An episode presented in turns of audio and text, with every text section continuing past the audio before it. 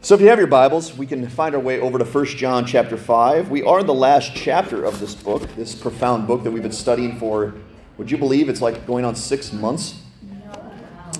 That we've been, st- who said yes? It's my mother. It's gone by fast is the right answer. Um, but yes, we've been studying this book for many weeks and months, and we are in the last chapter, so we're crawling our way to the end here. 1 John chapter 5 is where we're going to be. 1 John chapter 5. We called the series For His Glory and For Our Benefit. And that's our prayer every Sunday. Every Sunday that He would be glorified, His name would be lifted up, and His people would find the blessings and benefits we need to do what He's called us to do. The title of our lesson today is going to be called All We Need, All We Need. And it's just like we sang about this morning. We're going to talk about the Lord Jesus Christ, thankfully. Before we get there, though, do you ever wish you could invent things that would help your life, benefit your life with troubles that you have, challenges that you have? Well, I wish I was an inventor. Is there any inventors out there? Anybody who's invented things or any entrepreneurs out there? Things that people have hands? No, we have nobody like that in this room. Okay, we're in trouble. So these things are just going to be pipe dreams, okay? I came up with, with 10 inventions that I wish I wish I had. I wish that existed. Wish that I could go out and buy at Walmart, but I don't think I can.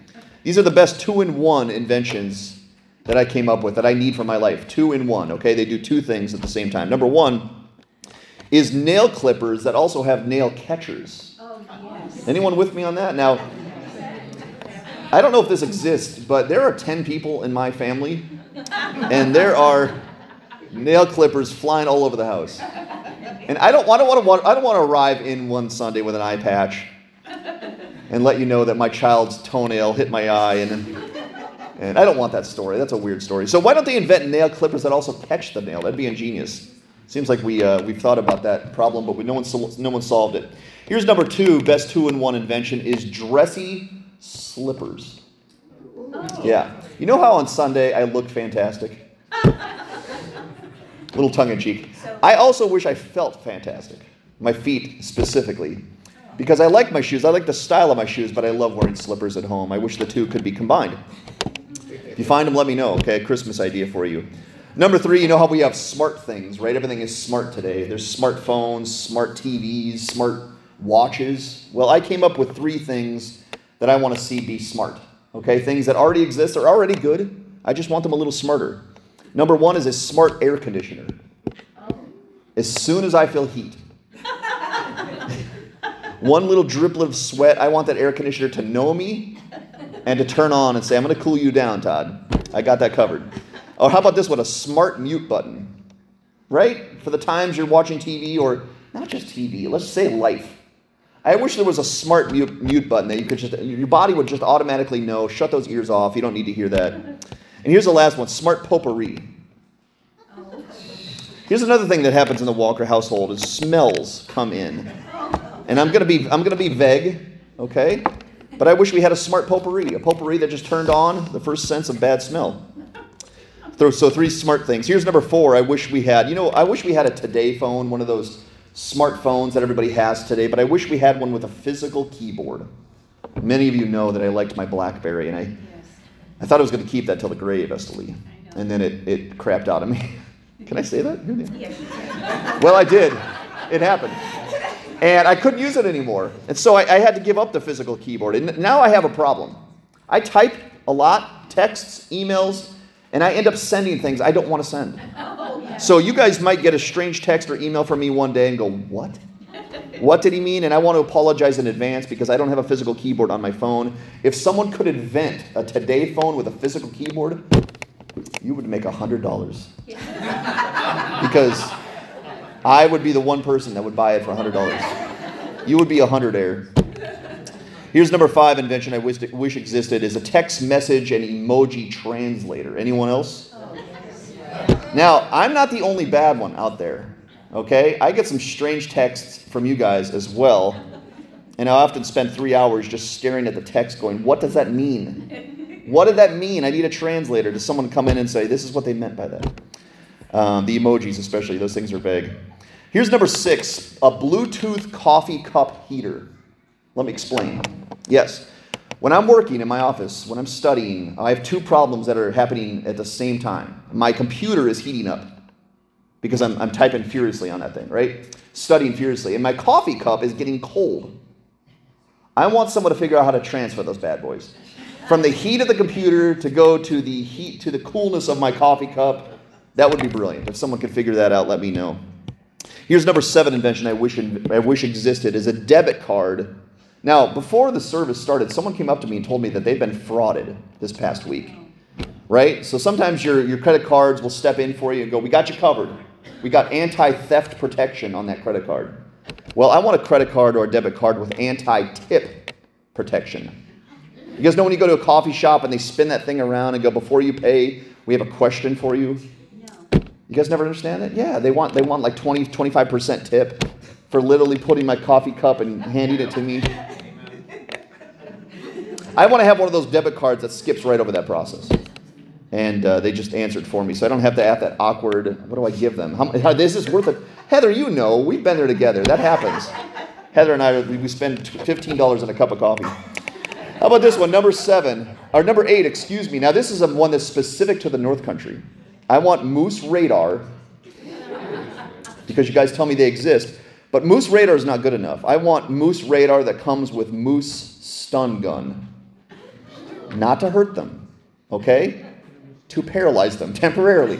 Because what happens is once I see a moose, and this happened the other week too, is Dave Merrill said, I found you a moose. I found it. It's by the highway. Let's go. Let's get in the car. He captured me. He kidnapped me right before his Sunday service. And he went to take me to the moose. And guess what? The moose was gone. The moose wasn't there. In fact, I think he was pranking me. But if we can find a moose radar with a moose stun gun to keep the moose there so I can see the moose, that would be great. Here's number nine, also specific to the North Country, is I want fall colors with cool temperatures. It seems like our only options up here in the North Country are 80 to 90 degrees or steady rain all day long. And you guys lied to me, okay? I'm, I'm to I'm going to let you guys know that. You guys t- let me know that when I came up here, the North Country was going to be gorgeous in the fall. And it is gorgeous, but I want the weather to match it. And number 10 invention that I wish existed is a baby robot vacuum. When you have a lot of kids like I do, and the kids are crawling around and learning how to crawl and moving about the floor, I, sometimes I wish, and this is weird, that you could just strap a vacuum to one of them. And Janine was confused by that one too. She goes, Wait, you want them to pick up babies? No. I want the baby to pick up the crumbs. When they're moving about and learning how to crawl, they got a little tube connected to them and they're picking up all the crumbs. Yeah, so you guys let me know which one is the best invention. I want some of those inventions made this week, okay? So you guys have homework. The, the answer here that we're going to transition is do you wish something had everything? Do you wish someone, thank you, Esther Lee, she cheated for us. But do you wish someone or something had everything? Well, someone does, and we're going to learn about him today. If you have your Bibles, join me in 1 John chapter 5. We're going to talk about someone today who has everything. In fact, he's all we need, according to 1 John. All we need. 1 John chapter 5, verses 5 to 10. Even though we're reaching the end of this wonderful book, I still encourage you to read 1 John once a week if you can. I believe it's been a very beneficial practice for myself, and I think it's going to be for you as well. So make that a continual practice until the end of this book. Our uh, passage today is 1 John chapter 5 verses 5 to 10. If you need a Bible by the way, there are some back on the bookshelf that you can use. So please grab one of those Bibles if you need it. Listen to the word of God. John says this. He says in verse 5, "Who is it that overcomes the world except the one who believes that Jesus is the son of God?" This is he who came by water and blood, Jesus Christ. Not by the water only, but by the water and the blood. And the Spirit is the one who testifies because the Spirit is the truth. For there are three that testify the Spirit, and the water, and the blood, and these three agree. If we receive the testimony of men, the testimony of God is greater. For this is the testimony that, of God that he has borne concerning his Son. Whoever believes in the Son of God has the testimony in himself. Whoever does not believe, God has made him a liar excuse me, whoever does not believe God has made him a liar, because he has not believed in the testimony that God has borne concerning his Son. All we need is where we're going today. If you remember our context from last week, which is going to really support what we're talking about this week, these verses that came right before this are really important to, up, to us understanding what John is talking about today. And last week we talked about securing victory. It came from 1 John chapter 5 verses 1 to 4. I want to include these verses simply to help support what John is saying today so we remember where he came from. In 1 John 5 verses 1 to 4, John said this. He says, "Everyone who believes that Jesus is the Christ has been born of God, and everyone who loves the Father loves whoever has been born of him." By this we know that we love the children of God when we love God and obey his commandments. For this is the love of God that we keep his commandments, and his commandments are not burdensome. For everyone who has been born of God overcomes the world, and this is the victory that has overcome the world our faith. So we are including that last verse in our passage this, this morning as well to help us understand what John is going to talk about today. So we have a three point outline. Number one is the all victorious one, number two, it's the all sufficient one, and number three, the almighty one. And we're talking about the same person in all three of these. Let's start with the all victorious one. Do you like when your team wins? I don't know if you are a sports fan or enjoy sports or things like that, but isn't it fun when your team wins? Thankfully, we live in a part of the world where you guys have had a lot of championships. Boston sports specifically, right? Celtics, Patriots, Bruins, and Red Sox, you guys have won many different championships. And that's exciting when your team wins, wins. When the team that you've invested in, the team that you've struggled with all season, the team that you cheer for, ends up winning the championship. And I've had that experience a few times in my life, and that's really exciting when your team is the champion. In fact, the Patriots, I feel like there was like 20 years where that's every year they won. But isn't that cool when they put up a new banner or they give you a new little ring? That's supposed to be a ring. And a new trophy, or you just simply win the glory from winning the championship. That's a beautiful thing when that happens when it's your team. When you win, but sometimes you don't win, do you? Sometimes you have to experience the agony of defeat, they call it, and this is when your team falls short of their goal. You want them to win. You, you struggle with them all season long, and then they fall short of winning the championship. And that's frustrating, isn't it, when your team doesn't win? But it doesn't just happen in sports, this happens in life as well. Sometimes there are victories. There are victories in this life that we've all experienced. And we love to tell people about those victories. Guess what happened this week? Guess all the exciting things that happened. So victories happen in this life, but also defeats happen in this life. And it's just kind of how this life is built. Sometimes we're up, and sometimes we're down. Sometimes we have the championship, and sometimes we're the loser of life. And that's another sad reality of this life that we live in. In fact, I found a quote from an 18th century poet. And I'm not sure the exact intent of this quote, but I found this quote a little bit sad.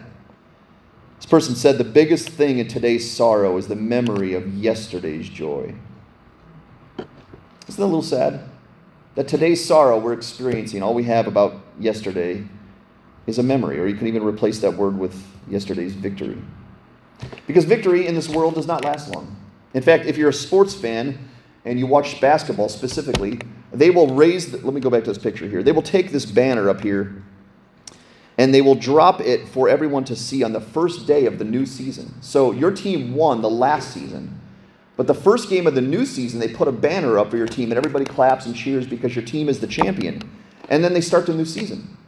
And I said to Janine the other day, I said, that's exactly how this world works. One day you're the champion, and the next day it's a brand new season. Let's go find a new champion. Because the glory of this earth does not last very long at all.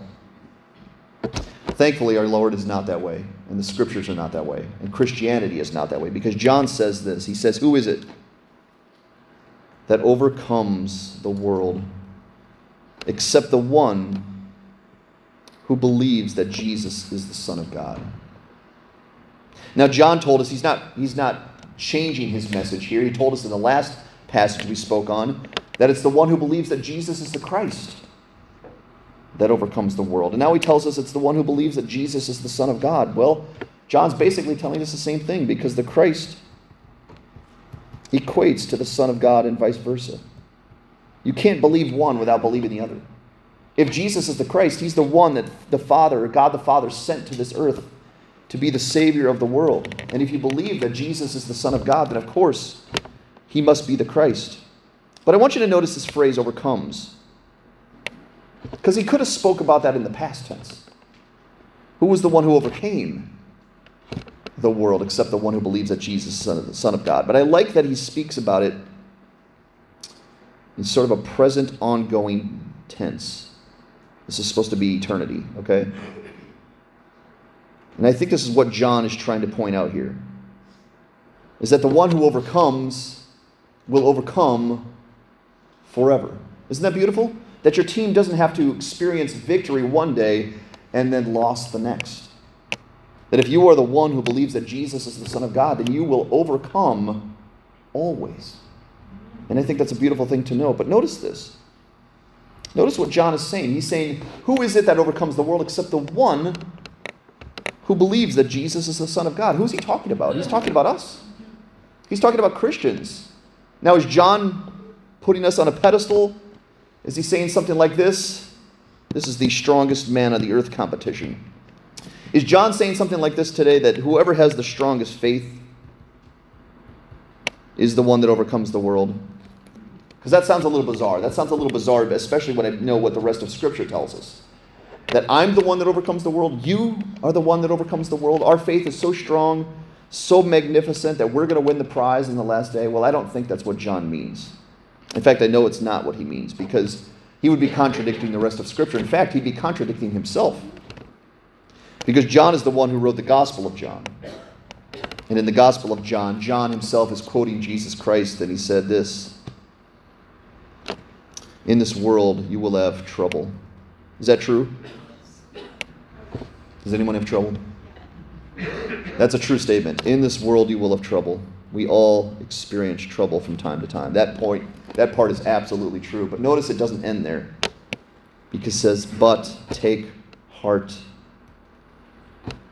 because I have overcome the world. And who's, who's he speaking about there? Jesus.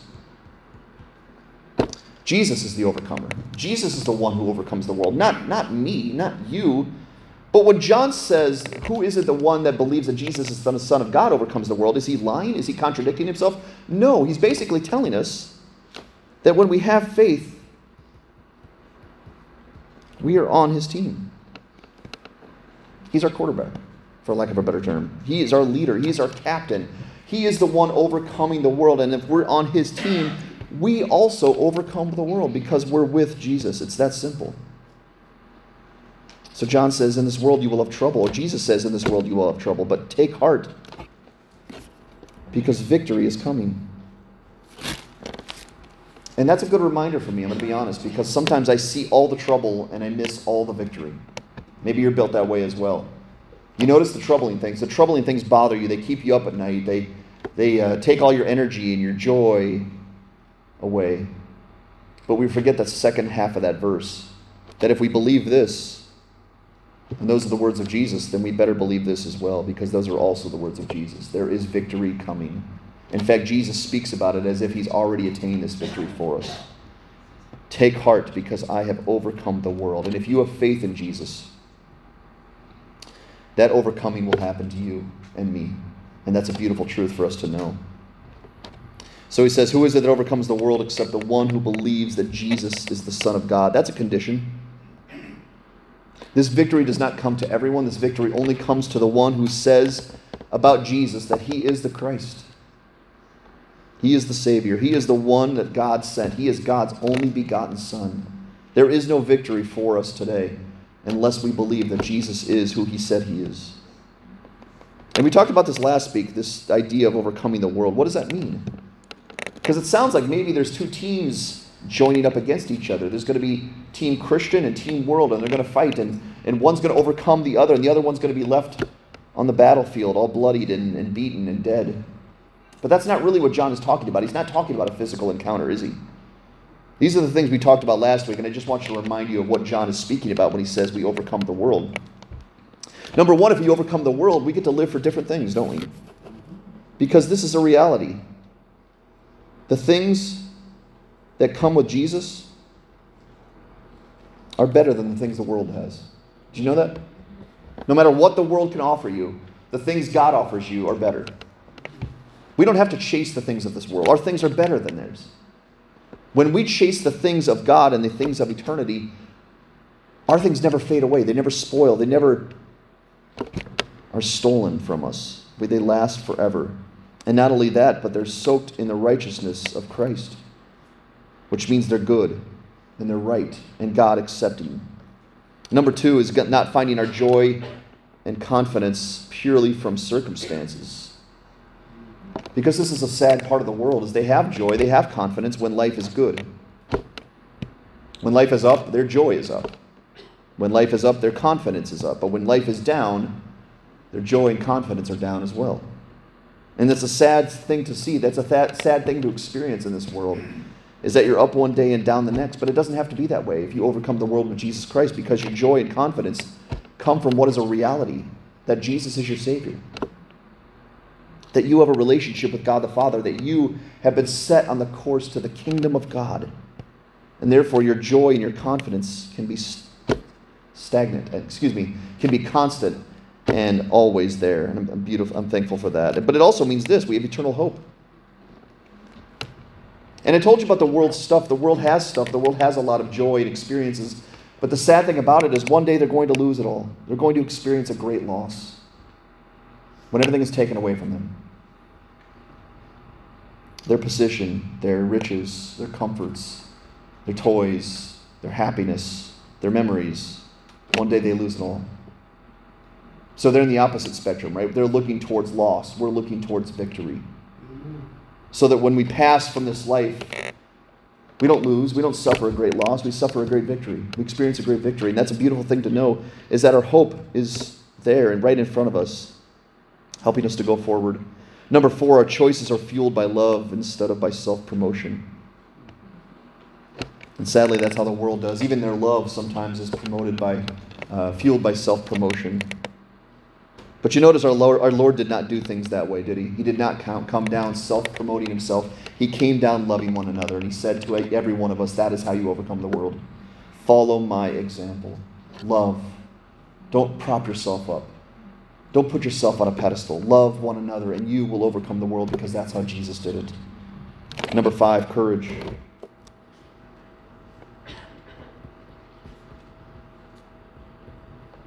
We get to do something amazing when we overcome the world. We get to stand up to fear. And fear permeates our society. In fact, it might be greater now than it's ever been before. And when you overcome the world, you can stand up to every single fear because you have Jesus on your team. And every fear bows to Jesus. Everything. So no matter what you and I are terrified of, that thing cowers in fear to Jesus. And Jesus is on our team. That's what John is talking about when he says we overcome the world. And that's the thing we need to remember that we can have that simply by trusting in Jesus. And here's a picture of kind of what life feels like, right?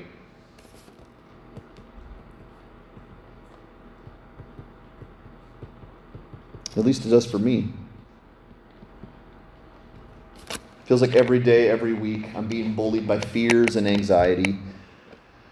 And I think if you were honest, that feels that that's how your life feels sometimes as well is that sometimes, no matter what's going on, no matter how good the good is and how bad the bad is, there's always a bully lurking. There's always someone trying to knock us down and make us feel insignificant and insecure. And I don't like when that happens. I don't like bullies. I don't like when my children are bullied. I don't like when I'm bullied. I don't like the loved ones that I have feeling bullied by life. And neither, neither does God. God doesn't want us feeling bullied. And we don't have to be bullied, do we? Because we're on His team. And what's so interesting is that Jesus has done something significant and profound to help us understand that this is a reality. Because the tomb of Jesus should be the number one tourist spot in the entire world, shouldn't it? Why isn't it? It's quite simple.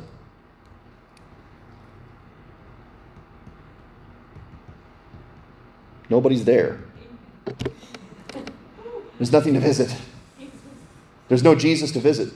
There's nobody there. There's no tomb to see. There's nobody. It's empty. It's vacant. And that's a beautiful thing to know about our Jesus is that one day when he was buried in a tomb, dead, and evil thought they victored over Jesus, he arose from the grave and conquered death. And our Lord is alive today. He's not in a tomb, rotting. He's alive on his throne in heaven next to God the Father. And he's the one telling us today we can overcome the world because we're with him and he's alive. So the biggest bullies of mankind cannot bully us because we're with the one who conquered death. Scripture says this Where, O death, is your victory? Well, you don't have victory anymore. Where, O death, is your sting? Well, it's been taken away. The sting of death, the victory of death has been removed for all time by our Lord Jesus Christ. And you simply must be with him to experience that victory over death. And that's an amazing thing to know. I hope you could say amen to that. But here's our bullies, at least some of them. The ones that we experience on a regular basis, the ones I experience on a semi regular basis, are these right here anxiety, sorrow, pain, addiction, fears, and sin. Come on, Heather. She's just taking notes. But this is how it feels, doesn't it? And you can put us right there. Anxiety. Don't be embarrassed. Trust me. We're two seconds away from my tech malfunctioning. So. But isn't this how we feel? Anxiety, sorrow, pain, addiction, fears coming at us every single day. And it's like, how can I go on? How? I fought yesterday's battles. I barely won. Now I have to get up today and win them all again. I can't do it, God. I can't. And that's when Jesus reminds us that we don't have to. Because if Jesus defeated death, and death is the biggest bully of all time, then he could defeat anxiety. He could defeat sorrow. He could defeat pain, defeat addiction, defeat fears, and defeat every sin. Do you believe that? Amen. Do you believe that your Lord has conquered death? Do you believe that anything else is less than that and therefore easy for Jesus to conquer? And if you believe that, that means that you can go from being a victim, which is how we feel today, right? We're victims. We live in a victim society. If you're paying attention, you see that as well. Everyone seems to be a victim. And Jesus came down to do one very simple thing. He just wants to change two, two letters, doesn't he? He wants to change you to a victor. So that anxiety and sorrow and pain and addiction and fears and sins are not your characteristics anymore because you're with Him. And you can stand up to every single one of those, not because we're strong. I'm not strong. But every single day I can stand up to these and say, My Lord is strong, and I'm with Him, and I'm on His team, and He is the all victorious one, our Lord Jesus. So, whatever it is, whatever your insecurity is, and we're going to put the biggest one here. John says, if you have faith, not just general faith, faith in religion, faith in there's a God, but faith in the Lord Jesus Christ, you will stand up and can stand up to all known bullies in this life, and you can defeat them by His strength for His glory, according to the commands and the prophecies of Scripture. And I hope that's a blessing for you today. But we must go on because He's also the all sufficient one. There's another annoying thing about this world is that sometimes we have adages like this is you can't have your cake and eat it too. Do you understand what that means? That little adage means? Or I'm going to replace it because I'm not a, the biggest cake fan, but Janine makes this. I told you. She makes this unbelievable banana graham cracker pie. And I have, I have, as much joy as I get from eating that pie, there's a problem. That as soon as I have the pie, I get excited. And as soon as I eat the pie, I get excited. But when I eat the pie, the pie goes away. And it, this adage is absolutely true. I can't end up having my pie and eating my pie. I either eat my pie and the pie goes away, or I keep the pie and I can't eat the pie. It's a problem, people. I want eternal pie. I just, no, I really don't, because that would be, I'm not sure the stage would fit me anymore. But you get the point, right? You get the point. We don't live in an ideal society, do we? You could have one thing, but you can't have everything, and that's kind of what our icebreaker was all about. In fact, our, in our world, we kind of end up doing this with a lot of decisions we have, don't we? We end up doing a pros cons list. You guys ever done one of these? You've sat down with a decision you have to make and go, okay, let's weigh out the pros and cons because guess what? Everything has pros and cons, doesn't it? Everything. So let's just put new job up here. Okay, I'm not looking for a new job, by the way. Don't get freaked out.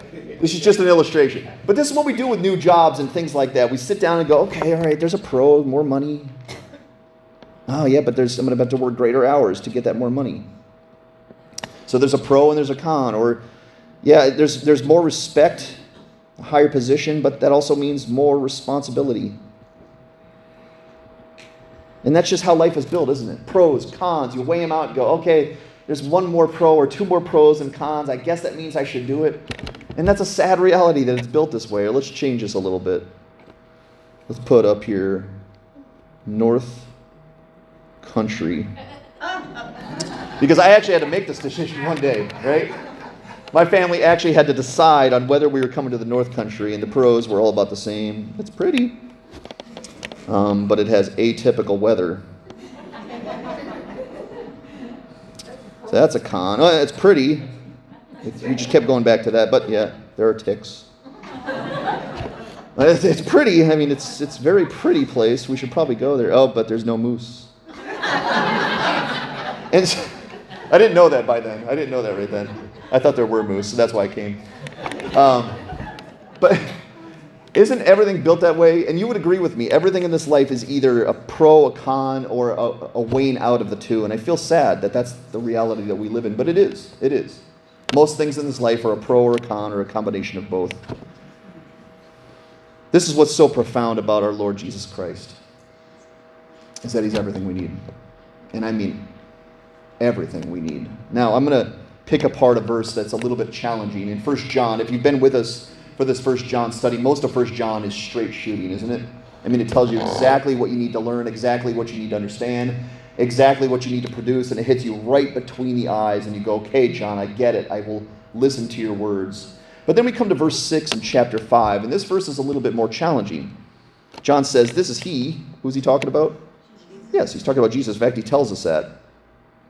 So we're very clear that he's talking about Jesus. This is he who came by water and blood, Jesus Christ. Not by the water only, but by the water and the blood. And the Spirit is the one who testifies because the Spirit is truth. Now, what are you talking about, John? Most of First John is straight shooting right between the eyes. This one's a little bit more challenging, so you got to do a little bit of digging to understand what he talks, what he's talking about. Well, ideally, I mean, this is what Jesus is, or John is telling us: is that Jesus is everything. He's everything. He's flesh, but he's also spirit. And some people have called him the God man, or 100% God, 100% man. There's a lot of ways to try to explain it to your own mind. But ideally, that's what John is telling us today that he's both flesh and spirit. And that's important. Did you know that? That's very important for Jesus to be both flesh, blood, and spirit. And that's what he's talking about with the water. Jesus is the one who called himself the living water. And he's not talking about physical water, right? He's not talking about that. If you just take a bottle of physical water and drink and you will have eternal life. No, that's not going to do it. We need something spiritual, don't we? And Jesus says, I am the spiritual water. I am the living water. I am the water that if you take of this water, it can cleanse your soul. It can give you new life, new birth. It can raise you from death to life. If anyone thirsts, let him come to me and drink. Jesus said, I am the living water. So Jesus is spirit, and that's a beautiful thing to understand. It says in John 4 14, the same author, whoever drinks the water that I give him, Jesus says, will never thirst. Doesn't mean physical thirst. You will first thirst physically at times. But if you drink of Jesus' water, you will never thirst spiritually. Indeed, the water I give him will become in them a spring of water, welling up to notice it eternal life. And John's going to talk about that more the next time we speak on this, is how important eternal life is. But Jesus came to offer us eternal life. He came to offer us living water that can satisfy us spiritually for the rest of time. Isn't that enough? That Jesus just came to give us spiritual water that wells up to eternal life? Jesus, that's all we need. Just give us water and we'll be good forever. In fact, why didn't Jesus just do it that way? Why didn't he just open up a portal spiritually speaking, for us to receive this water and for us to enter into the kingdom of God. He doesn't have to come to earth. Jesus, if we just need the water, just send the water. Send the water to us. We'll take the water, spiritually speaking, and we'll live forever. You don't have to get off your throne, Jesus. Just do it this way. Do it spiritually, and we'll live forever. But we know that's not good enough, don't we? We know that wasn't enough. We know that spiritual water was not the only thing we needed. In fact, John has already talked about this. Because when he told us in 1 John 4 to test every spirit, he said, This is the way that you know if a spirit comes from God or if a spirit comes from the Antichrist. And notice what he says. This is the, the catalyst. He says, This is how you can recognize the Spirit of God. Every spirit that acknowledges, to cross that out, every spirit that acknowledges that Jesus Christ has come in the flesh is from God. But every spirit that does not acknowledge Jesus is not from God. This is the spirit of the Antichrist, which you heard is coming and now is in the world already. Jesus came in the flesh. That's how you know whether you're listening to the Spirit of God or the Spirit of the Antichrist, whether they say Jesus has come in the flesh or has not come in the flesh. That's how important that phrase is that Jesus came not only by water, but also by blood. And we've talked about this when we talked about communion. That without the blood of Jesus, there is no redemption, is there?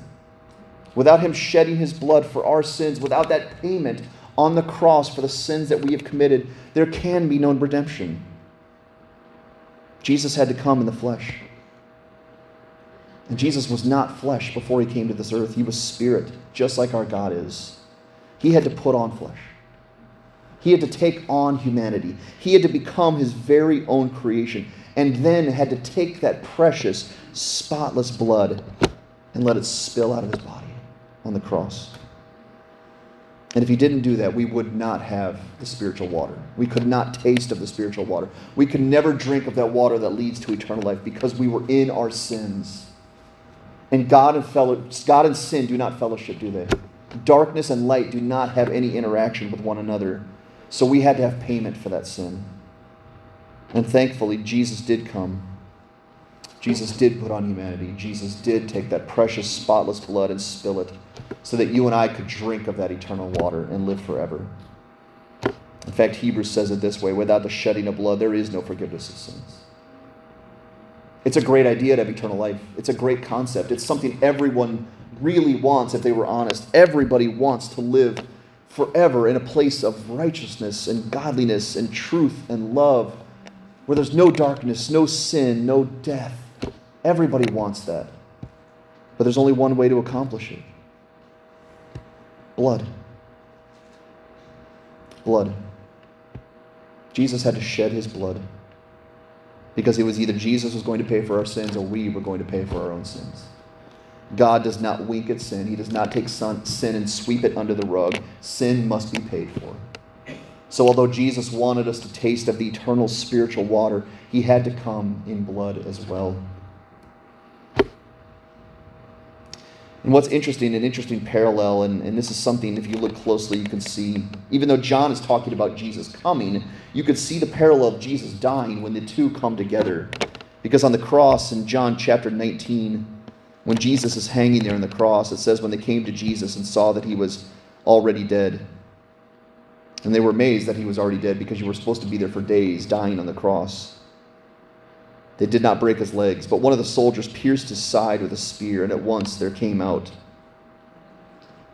blood and water.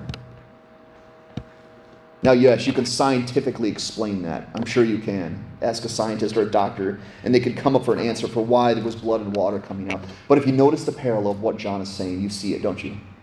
Jesus came in blood and water.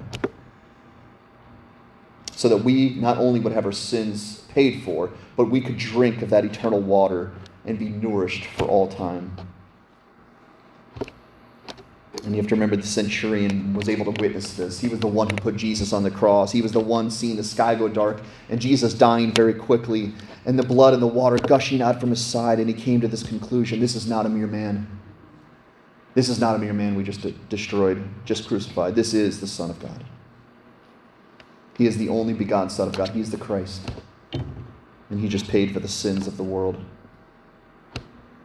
So John says, This is he who came by water and blood, and we better be thankful that he came in both. Because if we have blood only, we don't live forever. We have our sins paid for, but we go right back to sinning, right back to death. If we have only water but no blood, we have no payment for that sin, and we can't drink of the water. But Jesus came by water and blood. Not by the water only, but by the water and the blood. And the Spirit is the one who testifies because the Spirit is truth. And there's a third thing to throw on top of that going. He just didn't come by water and blood, but he came by the Spirit of God's testimony. that he is the Christ. And here's the significance we need to wrestle with and grapple with today is all three of these are significant for our soul, is that Jesus came by water because we needed spiritual eternal life. We needed something that transcends this life on earth. I didn't need 15 more years of physical life. I didn't need a thousand more years of physical life. I needed eternal spiritual life with my God who created me. And only the water of Jesus could provide that. But why the blood? We needed a proper representation. Someone from our own tribe someone who could pay for our sins and could fellowship with us in the valleys that we face in this earth. And guess who can? Jesus can. Because he came by blood as well. He came in flesh as well to experience everything that we experience and then to pay for our sins as our perfect representative. Why the Spirit? Because we needed God's stamp, didn't we? We needed his stamp of approval that this is the way to him and the way to eternal life. Only Jesus. And God stamped his son. He came in water, he came by blood, and he came with the Spirit of God's declaration that this is my son. This is the Christ, and he is the Son of God. So John says in verse 7 there are three that testify. You notice the other parallel? Three. What should that remind you of? God the Father, God the Son, God the Spirit. There are three that testify the Spirit, the water, and the blood, and these three all agree with one another that what? Jesus is the Christ. Jesus is the Christ. And so they all come together. They all agree with one another. They all support one another that Jesus is the Christ and there is no other. We need to not look to anyone else or wait for anyone else. Jesus came by water, by blood, and with the Spirit of God's testimony. Therefore, he is the Christ. And God made sure that we knew it. You can't stand before God on the last day going, I didn't know. No one told me that Jesus was the Christ. That's not going to work. Because he came by water, he came by blood, he came by the Spirit of God. The scriptures have been handed all over this world so that we would understand that Jesus is the Christ and God declared it. This makes Jesus the all sufficient one. Because of the Spirit, God declares that Jesus is the Christ. God has said it. John 3:16. Whoever believes will not perish but will have eternal life if you believe in Jesus. But the blood, our senses also declare that Jesus is the Christ. There's proof. There's actual proof that Jesus is the Christ. There were 500 witnesses that saw him alive after he died. Our senses also declare that Jesus is Christ, but our soul also knows it because our soul pants for Jesus and only Jesus. Did you know that? For many years in my life, I was trying to fill this massive void in my life with something that the earth could give me. I'm going to go get married. I'm going to go get this job. I'm going to chase these feelings. And I realized that the void was never full. And then the, de- the light bulb went on one day and it said, it has to be Jesus. It has to be Jesus. And then I found that Jesus, or that Jesus found me, and he filled that void. And that void has been full ever since. God's Spirit tells our heart and mind that Jesus is all we need. God declares it. Our heart and mind agree with God's Spirit based on the clear evidence set before us. And our soul longs for nothing short of only what Jesus can offer us. The three are agreeing with one another, and that's a beautiful relationship that God has done. And Ecclesiastes, um, Solomon said this He said, A cord of three strands is not easily broken or quickly torn apart. Right? A cord of three strands is not quickly torn apart. You're probably wondering why is the suspension bridge up there? This is the one in Littleton. Um, my children love walking across this bridge because it moves. It's that simple. You go on the bridge and it sways a little bit. And they're a little terrified, but at the same time, it's like a little ride. and so when you have a family of my size, 10 people walking across that bridge, it takes a little bit of time. And I noticed that by the, by the end of the time that I was walking, I was the last one on the bridge to cross. I noticed that my kids were playing with the big ropes, the big steel things that hold it, hold the bridge. And I was a little nervous, going, guys, maybe we shouldn't do that. Then I started to realize how dumb I was. Because the ropes were made out of steel, and there were three strands tied together. And that quickly dawned on me that I don't think my five year old can rip down this bridge. But I was thankful for that because I was on the bridge. when that happened. And it's proving this passage in Ecclesiastes that a cord of three strands is not quickly torn apart. Do you love how God interwove them? The spirit, the water, and the blood. Jesus is the Christ times three. No matter what angle you look at it from, Jesus is the Christ.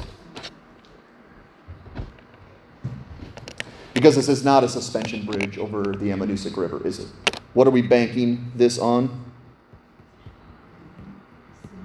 Our eternity. That's a big thing to stake this on. If we're wrong, we're doomed. If we're right, we live forever. Spurgeon said this. He said, I have a great need for Christ, but thankfully, I have a great Christ for my need. And that's a big need. That is a big need that we have. And thankfully, our Jesus is all sufficient. We've talked about the all victorious one, the all sufficient one. We need to talk about the almighty one before we close. now, in this world we live in, there's another problem that it has is sometimes things that look promising aren't that promising, right? Um, I've worked out sometimes. I mean, I'm, I'm, not the I'm not the gym rat, okay? And sometimes when I work out, I feel huge. I don't know. Your muscles just once you once you work out, you feel like the biggest creature on earth, and then you stand in front of the mirror and go, "Did anything happen?" I looked exactly the same. And, and that was the guy, I think I told you the story. I was the guy that went to New York City when I was 13 years old and, and was whisked away by the guy with the briefcase. He opened up the briefcase and he said, I'm selling Rolex watches for $15. And I said, Wow, you are a nice man. You were so nice to sell me these Rolex watches for here, here, take my $15 and I'll pick out a Rolex. And I came all excited to my parents to tell them that I bought a Rolex watch for $15. My parents looked at me with like this, like, we hate to tell you this, Todd, but the reason your wrist is green, the reason it's smoking, the reason it says Rolex is because it's fake, Todd. And I bought a fake Rolex watch. And sadly, that's the world we live in. And the world that we live in is, is very enamored by very shallow things, aren't we? Every year comes out a new shiny toy with a little bit better this, a little bit better that, and it's, it's, it captures the audiences. Wow, amazing. Wow, yes, I need to go spend my hard earned money on that because this is the best the world can come up with. And it should make us sad because we're deeper than that, aren't we? Or we should be. In fact, it was C.S. Lewis, he said this. He said, Listen, our passions are not too strong, they are too weak, for we are far too easily pleased. Isn't that true? You know it's a good sermon when he puts Spurgeon and C.S. Lewis in the same sermon. That's a strong one. We are far too easily pleased. Our souls are deep. They've been made that way. We are made to feel hollow and shallow when we fill our souls with anything insignificant because God made it that way. Because who's it made for? It's made for Jesus. He says in verse 9, if we receive the testimony of men, which we do, and sometimes that's not wrong to listen to man, because sometimes man knows what they're talking about. Sometimes man has been to school, they have experience, and they know what they're talking about. So if we receive the testimony of man, John says the testimony of God is greater. It's always greater than man. No matter what man says, no matter what man claims, no matter what man gives their life to, check with God. Check with God. What does God say? because God's testimony is always greater than man's testimony. For this is the testimony of God that he is born concerning his son. This is God who said, Follow Jesus. And we're going to look at that here in a little bit. Maybe you guys have heard of one of these companies. You guys ever heard of any of these companies? I'm guessing one of them has at least graced your, your mind at one point. You've heard of it? She makes fun of me. She's making fun of you. Who's heard of Excite? Let's see some hands. Dave, you have? Who's heard of Google? Let's see some hands. Yes. Do you know why that is? Because Google is huge and Excite is non existent. But in the early 90s, it would have been reversed. Did you know that? In the early 90s, it would have been Excite you would have heard of, and Google you never would have heard of. Because in the early 90s, Excite was huge and Google barely existed. But Google in the early 90s was a search engine just like they are today, and they were gaining some followers, getting pretty popular, and Excite was the big one. Excite was the Google back in the day. They were the one everyone was using. And so Google was getting some followers. They decided to test their worth and they went into the offices of Excite and said, You guys can buy us. Excite, you can buy Google, the whole company, for a million dollars. That's exactly what happened. They went to Excite's office and said, You can buy the company for a million dollars. The whole thing. And guess what Excite did? They laughed at them. They scoffed at Google and said, Get out of our office. You're nothing. We're the big guy. Do you know what Google's worth is today? It's estimated, and I think it might be bigger than this $112 billion. Now, I, I, I just want to have a meeting with the Excite guys, just a cup of coffee, and say, guys, what were you thinking? Guys, what, what did that feel like? What does it feel like now to know that you passed on one of the biggest companies in the world? And, and it's an illustration, okay? But you understand what John is going today. Whoever believes in the Son of God has the testimony in himself. Whoever does not believe God has made God a liar because he has not believed in the testimony that God has borne concerning his Son. And the illustration is this back in the early 90s, Excite wanted nothing to do with Google. Today, doesn't matter to Google. Google doesn't care. Google, Google doesn't think about Excite anymore because Google won. Man rejects Jesus often, and God says, He's everything. He's the Christ. He's the Son of God. He is the way, the truth, and the life. You can listen to man, or you can listen to God. It's that simple. And John is telling us if you understand the testimony of Jesus, the testimony of God lives within you, within inside of you. And that's something that we can all understand today that we have the testimony of God within us the water, the blood, and the Spirit. And you remember doubting Thomas, he said this after Jesus rose from the grave, he said, Unless I see the nail marks in his hands, and put my finger where the nails were, and put my hand into his side, I will not believe. And thankfully, God had mercy on Doubting Thomas because Doubting Thomas did see Jesus. He did put his hands and his nail marks in his side, and he did believe. But John and Jesus and God do not want us waiting until the last day to figure out that Jesus is the Christ, does he? Because it will be too late. And God has given us all the time we need. He's bending over backwards so that we understand that Jesus is the Christ, the Son of God, and we give our lives to Him because He's all we need.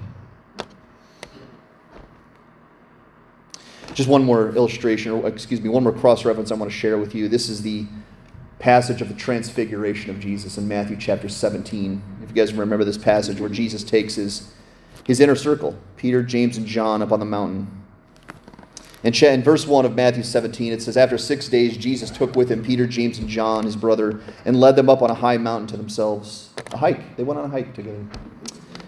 And he was transfigured. Jesus was before them. He showed his glory. He showed his glory to Peter, James, and John in a moment on the mountain. It says his face shone like the sun and his clothes became as white as light. Now, what would that must have looked like? For Peter, James, and John to see Jesus as he actually looks like in heaven. Mind blowing, but they saw it for a moment. And something else cool happens. In verse 3, behold, there appeared to them Moses and Elijah. A big party happens. Moses comes back. Elijah is there talking with Jesus. And Peter and James and John are experiencing this whole thing. What an amazing thing. Jesus transfigures. There's Moses, there's Elijah. And Peter has a fantastic idea in verse 4. He says to Jesus, Lord, it is good that we are here, all of us. If you wish, I will make three tents here one for you, one for Moses, and one for Elijah, and we can have the best sleepover ever. It'll be amazing. Peter, that's not a bad idea. I mean, that sounds pretty cool. I think I would come to that idea too. I can't really blame Peter. Jesus, Moses, Elijah, Peter, James, and John, what an amazing night that would be to spend together, just talking and fellowshipping together. And this is the response Peter gets to that. In verse 5, it says, As he was still speaking, behold, a bright cloud overshadowed them, and a voice from the cloud said, This is my beloved Son, with whom I am well pleased. Listen to him. Why is God doing that?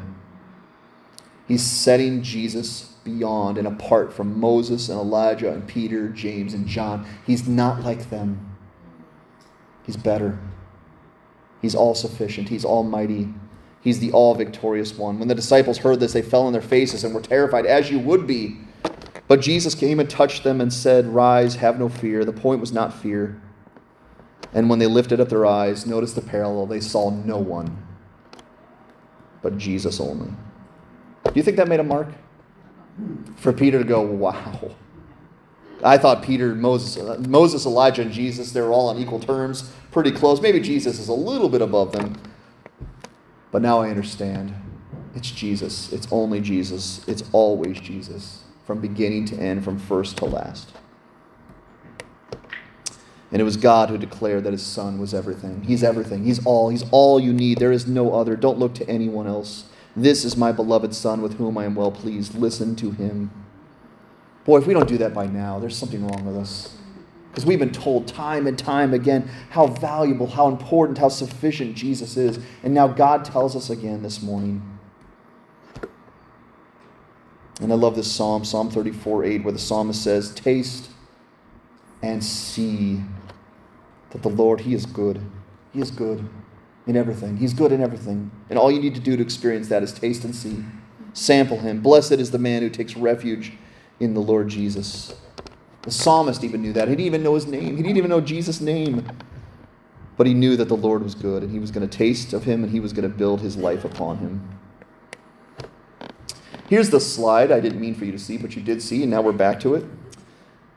Where would we be? I mean, this is, this is kind of the crux of what we're talking about today is with or without Jesus.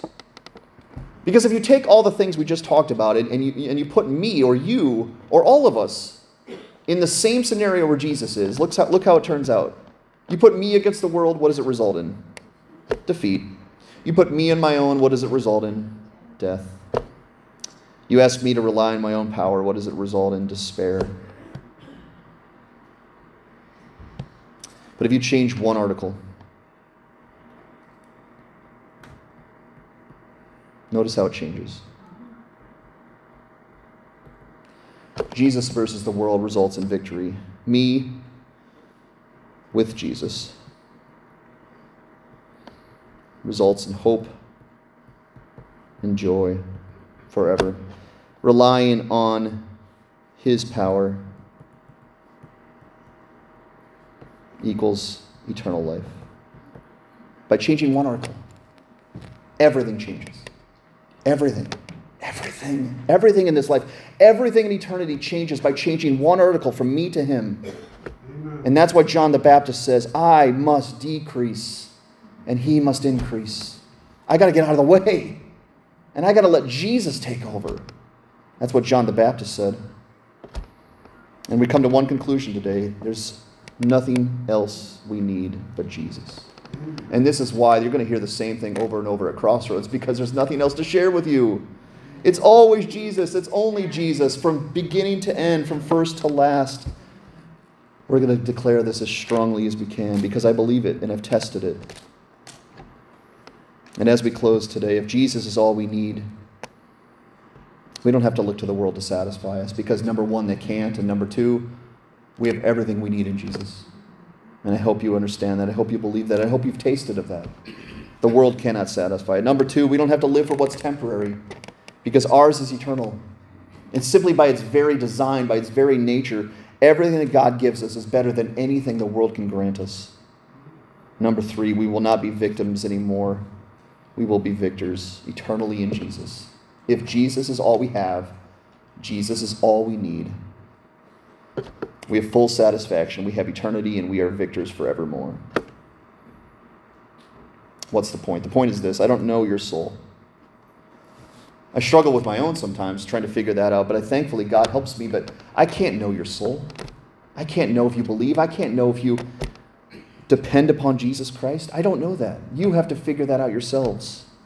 But I do know one thing God wants you to.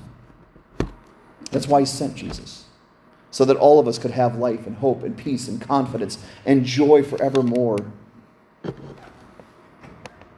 Is Jesus all you need?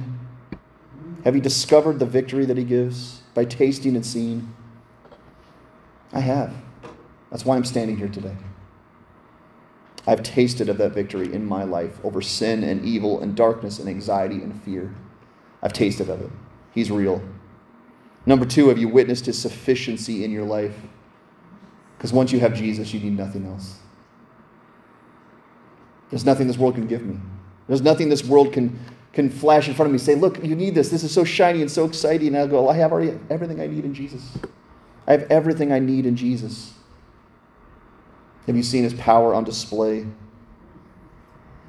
I came up to Dave and Phyllis this morning and gave them a big hug, and I said, How are you guys doing? And he said, We're great. And I said, Well, that's strange. You just experienced a huge loss this week. And they go, Well, we'll see him again. He's still alive. He's with our Lord Jesus. They've seen his power on display. So have I. Have you?